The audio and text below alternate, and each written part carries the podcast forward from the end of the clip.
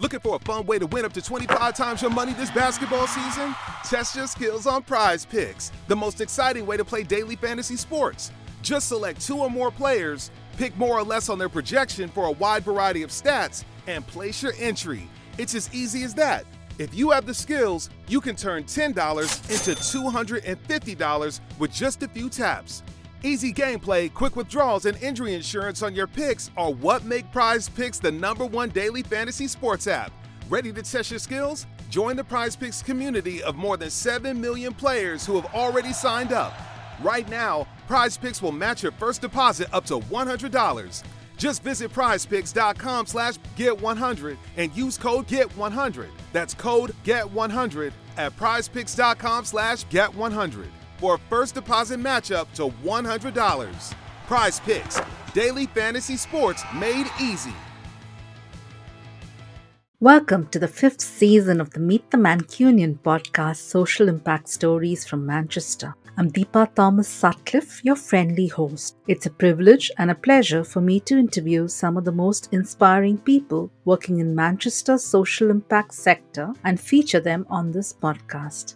My guests are leaders and worker bees associated as employees, trustees, and volunteers with social enterprises, non-profits, and community groups. They share their life stories and passions with you, dear listener. My aim through this podcast is to inspire you and to share a bit of good news. My guests tackle serious concerns in Manchester, but many of these are also universal themes resonating in many parts of the globe. All my guests talk about the power of collaboration and how together we are strong. They, of course, expand on their pride in Manchester and Mancunians as well. I hope you enjoy listening to the podcast on Apple, Spotify, or Google, or any of your favorite podcasting platforms. You can also listen to the podcast episodes and read the transcripts on my website www.meetthemancunian.co.uk.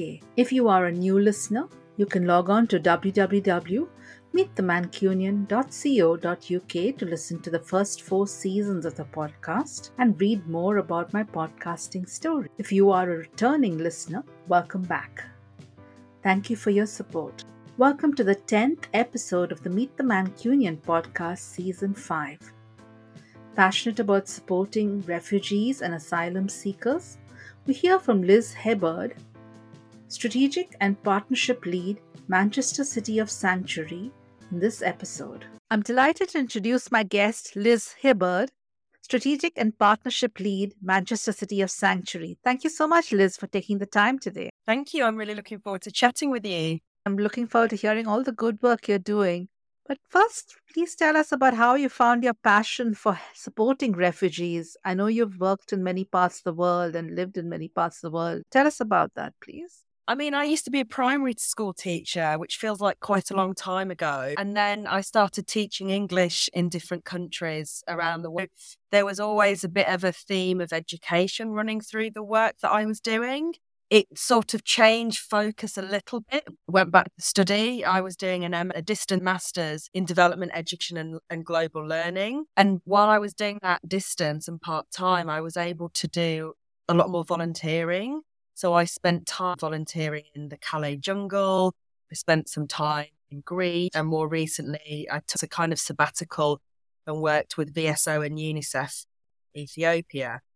And sort of throughout that work, even though there was that element of education, and even though all my traveling prior to that in, in South America, Thailand, and Qatar, and traveling in between those contracts, I found really interesting to explore education element, but also to think more about the welcome and the interactions that I'd had with people and how some people were a bigger welcome than others and were welcomed and accepted and some really weren't and were ostracized. And depending on certain labels that were given to you, migrant, refugee, asylum seeker, really depended on how people viewed you, how willing they were to connect and engage with you. That is very interesting. And you made a very important point about labeling and stereotyping and how we put people into nicely packaged boxes, whereas people are people, aren't they? Yeah. So tell us how you got involved with Manchester City of Sanctuary and what does it do? I've been sort of involved really since about 2017. My partner and I lived overseas quite a few years and we had all the different experiences that we had. And when we moved back, we chose Manchester for a, a range of reasons. I'm from Yorkshire and we didn't really know that many people here, but there was something about the, the dynamic nature. And this is, is so exciting and welcoming. There's so much to do here and you can be yourself here. And so when I started, I started as a volunteer actually at Manchester City Sanctuary or MCOS because it's a mouthful. And then I kind of applied for a job and was really lucky to be offered the part time position. Um, and so I was working with other volunteers. I was coordinating the project, coordinating the volunteers, and the manager left me give of the lead, really. Uh, that's how I've been involved. And we're quite a small charity. Really, we're able to do amazing work based on our volunteers, really, and our partnerships. We've been around for about 11 years now. We started very, very grassroots. And it was really about welcoming people, seeing people face to face as human beings and walking their journey with them, not promising to fix anything, not promising to make changes, over promising things, but really just witnessing that journey and recognizing someone's humanity. So now we work with refugees and asylum seekers. We work to promote positive mental health and well-being we do that through connection, through welcome, and really aiming to recognize people's shared humanity and creating spaces where people can come together to have that connection. There's something really powerful about sitting with somebody and them appreciating you and almost peeling back those labels that we talked about earlier. Yeah. How easy it is to say, oh, you're a refugee, you're an asylum seeker, but you're from Yorkshire, you're this, you're that. It's lazy incorrect, really reduces people the smallest thing, whereas actually everybody's multi-layered. There's nuances, you know, people are amazing. And if you don't spend time peeling that or spending time with somebody, well, they won't feel safe with, it's hard to build trust. You don't get to meet somebody one on one at their level and at your level. Thank you for sharing that. And that is so interesting because I think, again, it's about that diverse perspective and embracing that diversity and allowing people to be multifaceted and share their history and their food and their culture with you. So that is really, really interesting. Tell us a little bit about these refugees and asylum seekers. Is there a particular country that you tend to have uh, more of them come from, or is it spread all over the world? We work with lots and lots of different people. I, well, usually it's a good thing. Sometimes it, it's not great, but we're very light touch on a lot of data. We don't really want to grill people. We want to welcome and accept people as they are and as they show up. So we don't really record too many things, which can be difficult for funding bids and things like that. But we work with a lot of West African people, a lot of hmm. people from Ivory Coast, Sierra Leone, Cameroon, places like that. We have a big Iranian contingent. We have people from Iraq, Afghanistan, Syria. We have people from a whole range of, of places. We, recently, we've been working with people from Namibia, just all sorts, a lot from Eritrea as well. So, mm. depending on the kind of the issues that are happening in those places, whether that, you know, war, natural disaster, climate change, people fleeing persecution from political activism, from religious persecution, things like that.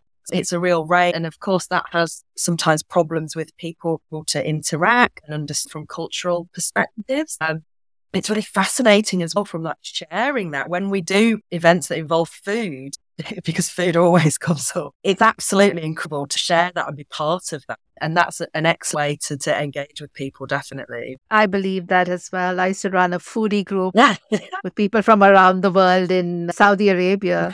And it was so interesting because we'd start with a food conversation, but then you'd go into marriage customs in different parts of the world, or maybe about health, or, you know, it's just very wide ranging. And it's just having that open curiosity and willingness to share, isn't it? Yeah. What challenges have you faced on this journey? Because you've said you've been around for 11 years, but you're relatively a small charity making a mighty impact through your volunteers.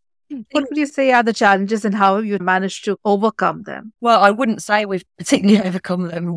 we try so mm. hard. A real issue is around funding because what we do is quite intangible. It's hard to capture them. It's quite difficult to record how powerful a conversation can be when you're having a cup of tea with somebody. And that is really the it's the changing hearts and minds. And it sounds a bit nuts. It really is how people change their perspectives and viewpoints based on that interaction.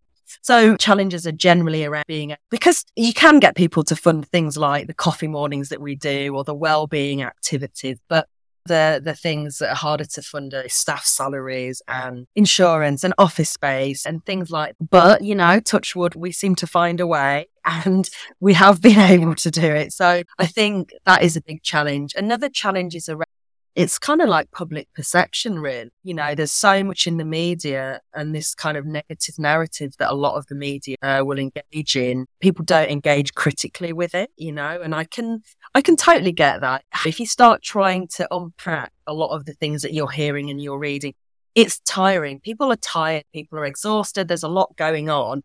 So trying to understand, oh, I wonder what the message, you know, that news channel was really trying to say? What was behind mm. kind of reporting?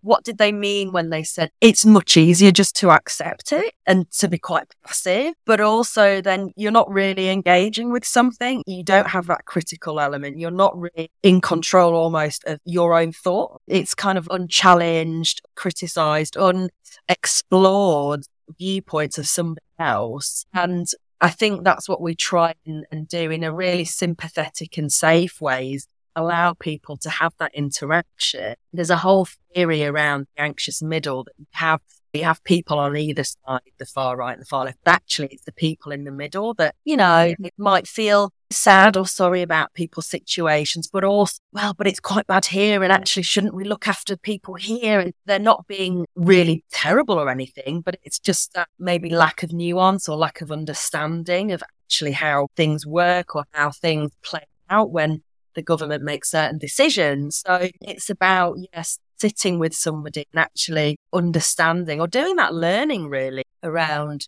well, what does that mean? And why does this person look like they might do somebody harm? Or is it true somebody takes somebody else's job or somebody else's mm-hmm. housing?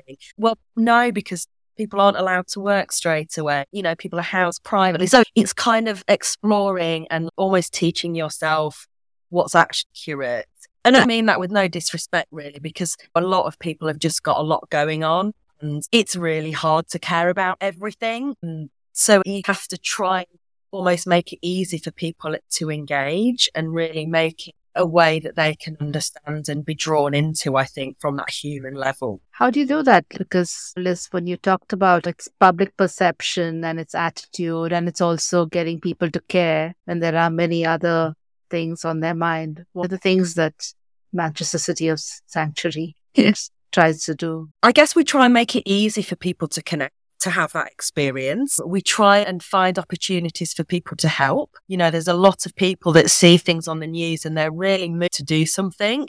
And that's really powerful. And you don't want to turn people away, but it's around yes. making it useful in a sense and meaningful on both sides. So we do try that but we also try through a lot of the work we do. We've got two kind of projects that really sort of address this. One of them is the volunteer placement project. It's a bit of a mouthful again. We're not very good with titles. We've been able to find volunteer placements for a lot of the asylum seekers that we work with. And we've worked with some fantastic organization, a kind of hosting people. And so when people are volunteering at those places, they have a meaningful connection there's a real sense of purpose on both sides. So if somebody's working in a charity shop and they are useful and they have a routine and something to do gives the refugee or asylum seeker that sense of purpose, that meaning. Mm. When there's a lot of trauma and limbo and chaos, there's that structure. And so that means that they're giving back, they're engaged, they're connecting with people. So it's almost challenging people, but in a really soft way. Yeah. Um, and there's a national city of sanctuary that Manchester City of Sanctuary is part of. And we work on these Sanctuary Awards. So we will present an organization an award to recognize the work they've done around understanding the refugee experience and if they've removed barriers of access, if they've shared their work and engaged the community. One really brilliant example of that is the Schools of Sanctuary initiative. So schools will learn, embed and share around this. So all of their school community, the children, the teachers, the parents, the lunchtime supervisors, the receptionists, and they go on this journey of understanding. And when they're successful, you know, we present the award. It's, it's a really positive recognition of places of sanctuary, schools, universities, museums, art galleries, working towards really putting into action this idea of, of people being welcome here. And so through those t- two projects that we work with or we run, we're able to slowly change people's minds, change their hearts and minds again, really, and make the city a better place for who might not have chosen Manchester, but have been housed here and accommodated here. And actually, often they want to stay because they feel part of Thank you for sharing that. Those are both really nice. And I love the one about the volunteer placement because it's taking the skills of that refugee or that asylum taken again, multifaceted. Yes, they're a refugee, but they have those skills because they've acquired them and they'd like to contribute and then makes them a productive member of the society. So really, really nice initiatives. And of course, the awards is also a great idea. I like the fact that you're getting schools involved because catch them young, uh, change minds early because a lot of our early childhood experiences forms how we're going to interact with the world. So if you live multiculturally, you're more likely to be multicultural as you grow older. Now, tell us about the impact you made. I know you said that the impact is something you don't record and you don't measure, but there might be other things. I let my guests define what they mean by impact. It can be one person's experience and how you've transformed one person's life. Well, we have a massive impact. It's just not in the data form. We can't put it into a pie chart, but oh, there's some fantastic stories. We've worked with some really great partners to, to do befriending.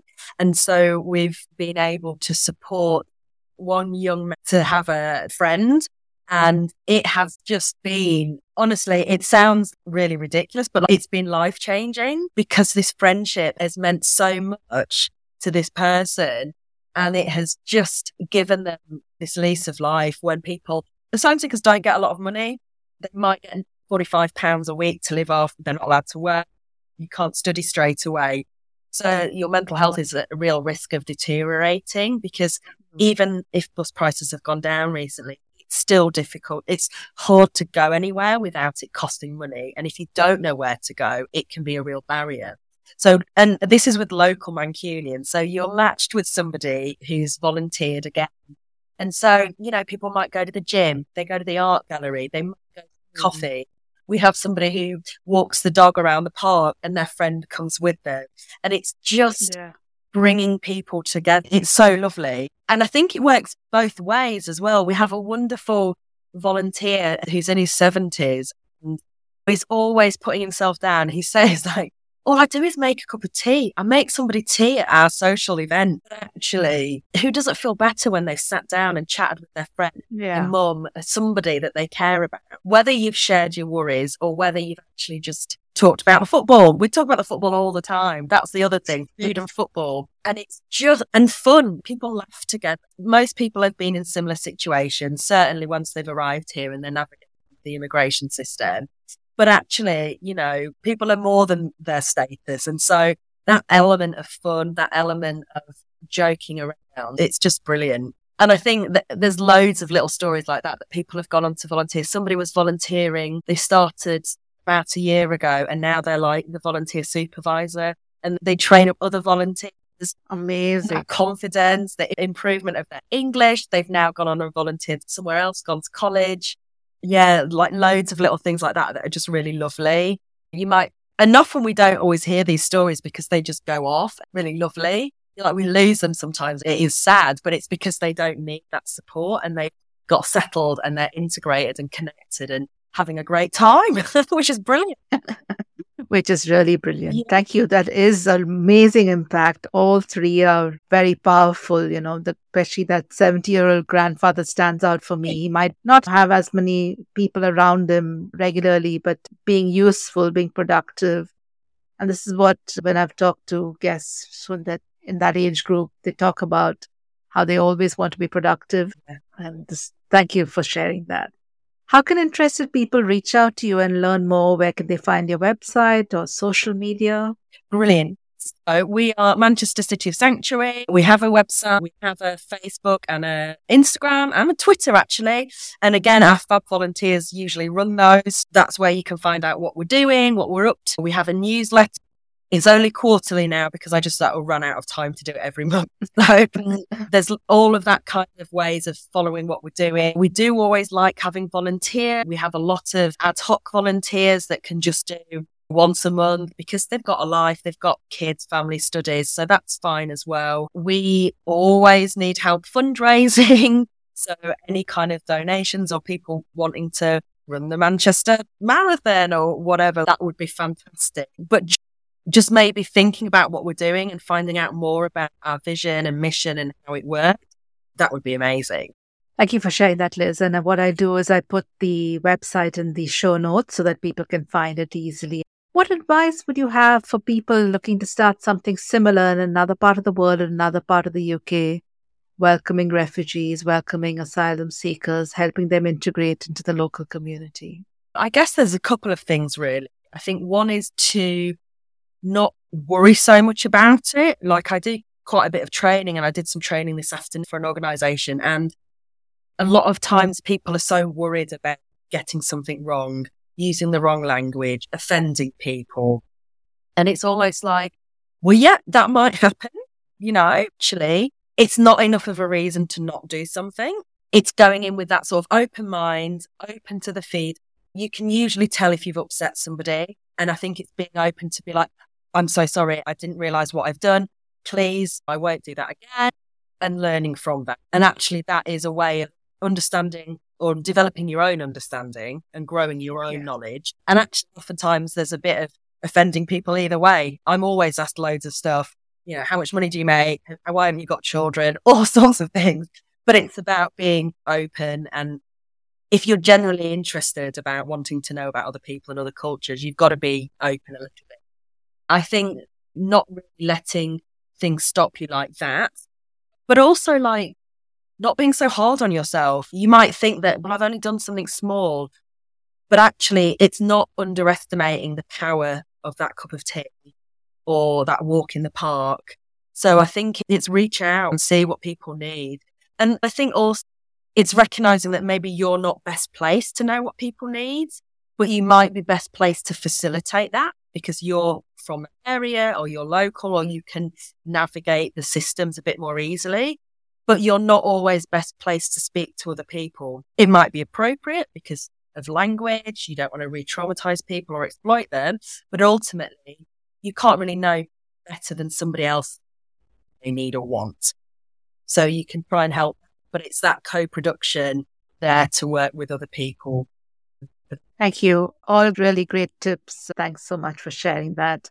An opportunity now for you to talk about anything I haven't asked you about or anything coming up in the next few months. I guess it's really important to flag up Refugee Week. Happens in June. I think it might start on the 19th, but Refugee Week is a really important opportunity to share the refugee and asylum seeker story and their experience. It's usually a really good opportunity to connect with lots of events happening in the city. Uh, we'll be doing a ladies' coffee morning that we're going to open to anybody that identifies as women so they can join us. Uh, you know, they've got tea, cake, coffee, all of that. We'll be doing some other activities in partnership with other organisations and other places in the city.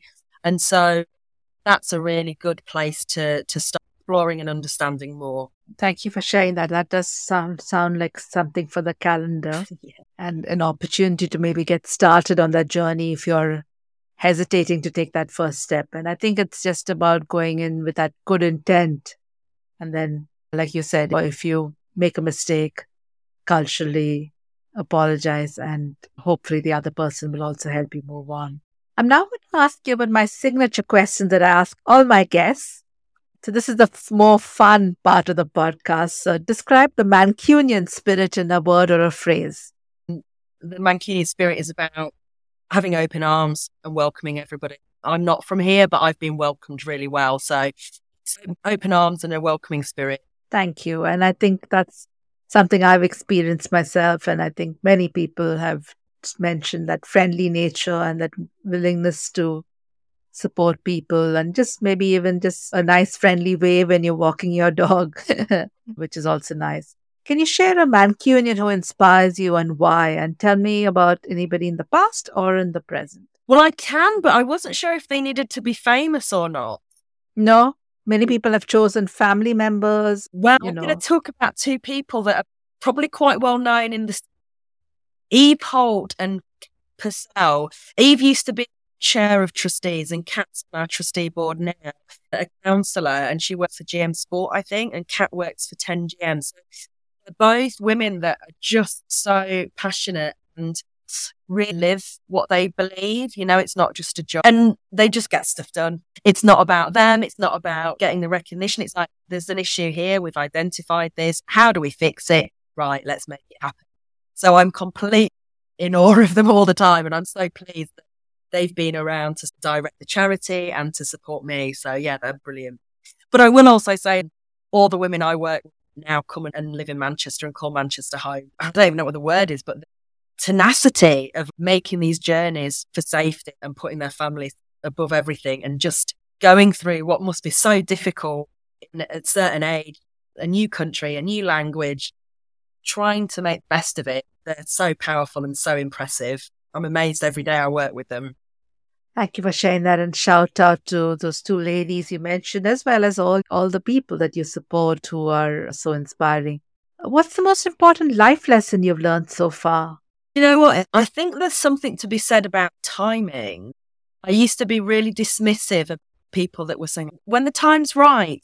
But actually, more and more, I'm realizing that timing does play a part, that when you're ready, you'll be able to do something. There's no point trying to do everything at a specific time if you're not in that right space.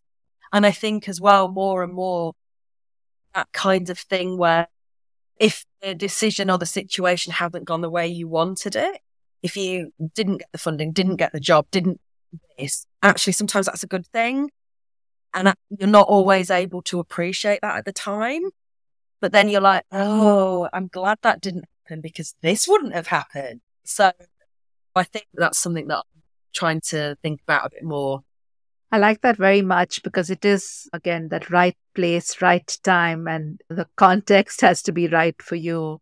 And I also like the fact that if something doesn't work out, taking the moment to say, oh, maybe that was meant to be, and mm-hmm. not beating yourself about it. Hard one to follow, but it's a really good tip, maybe one I need to hear at this point in time. So thank you for sharing that. If you could have one superpower, what would that be? I thought about this and I think the thing that would make certainly my job better, but just the world in general would be to try and ensure that people had more empathy and compassion for themselves and for other people, actually, because hmm. you can really be focused on what you need or what you want, and other people did something bad to you, something happened, it's their fault. Why are they like that? Actually, understanding people more, taking that time, realizing that reason is because of all these other things. And actually people showing it to you maybe a bit more, you know, maybe your boss or whoever, like your partner, there's that element of like, okay, I'm, I'm kind of annoyed, but actually I know what you're going through or there's something or there must be something I don't know. And again, not taking everything at face value. Thank you. And that is again such an important one. It would make for a kinder, nicer world because we wouldn't assume just because somebody's rushing or speeding or something like that that is bad intent it is with good intent again very very thought provoking one to consider and one to see how we can in our own little circles encourage that more really good superpower is there a funny story you'd like to share with listeners one from work or one from manchester well, I'm probably not the best storyteller in the world, but I think a lot of the things are funny that have happened to and in the work that I do are generally around language and around miscommunication and the number of times I thought I was pronouncing something perfect and nobody had an idea of what I'm saying. But I guess there's one specific that I was thinking about. We lived in Argentina for a while when we were teaching English and my Spanish wasn't great. So I'd really learned this phrase that I needed to go to the shop. I think to buy credit for the phone. So I'd rehearsed it. I'd got the pronunciation right. I'd worked it all out, got in and I'd stood there and I'd said it and I was really proud of myself. And then I kind of realized that I hadn't worked out what the response would be the store owner. He sent something and obviously it was very fast, very Spanish. And I had no idea what he said. So I panicked and ran out of the shop. So in retrospect, when I asked my friends and colleagues, there was something literally about, oh, you've asked for 10 pounds of credit and I've only got 20 or five pounds. And so I just froze and yeah, didn't stop to see it through. So I think about that sometimes when I'm working with people and don't get the right response. and it's sometimes just taking a moment to laugh at ourselves and say, you know what, don't take life too seriously. My Spanish isn't any better, to be honest, either. I'm sure you had many other things to focus on than Spanish. No, that's a great story. Thank you so much, Liz. It's been really a pleasure to talk to you today. And thank you for educating me a little bit about some of the challenges that your organization, but more importantly, the people you support and help are going through. And I hope you can continue to help many more people integrate and feel welcome in Manchester. Thank you very much. It's been lovely talking to you. Liz, I really enjoyed learning about welcoming refugees and asylum seekers today Dear listener, thank you for listening to the 10th episode of Season 5 of the Meet the Mancunian podcast, Social Impact Stories from Manchester. I hope you enjoyed it and it motivates you to follow your own dreams and passions. Please do consider visiting the website www.meetthemancunian.co.uk to leave me some feedback or suggestions on what causes resonated with you or ones that you would like to see featured here. I really welcome listener feedback and will do my best to incorporate your suggestions in future episodes. Next week, the Meet the Mancunian podcast talks to Caroline England about helping children connect with absent loved. Tune in on Tuesday, 27 June 2023 to hear the next episode. You can follow the podcast on social media as at the rate Meet the Mancunian on Instagram or Facebook or as at the rate Mancunian Pod on Twitter. It would be lovely if you can share or leave a comment. Please do also consider introducing this podcast to a friend or a family member. You can also sign up for my new newsletter on www.meetthemancunian.co.uk. No spam, episode roundups, bonus content, and a preview of what's coming up next on the podcast. Thank you so much.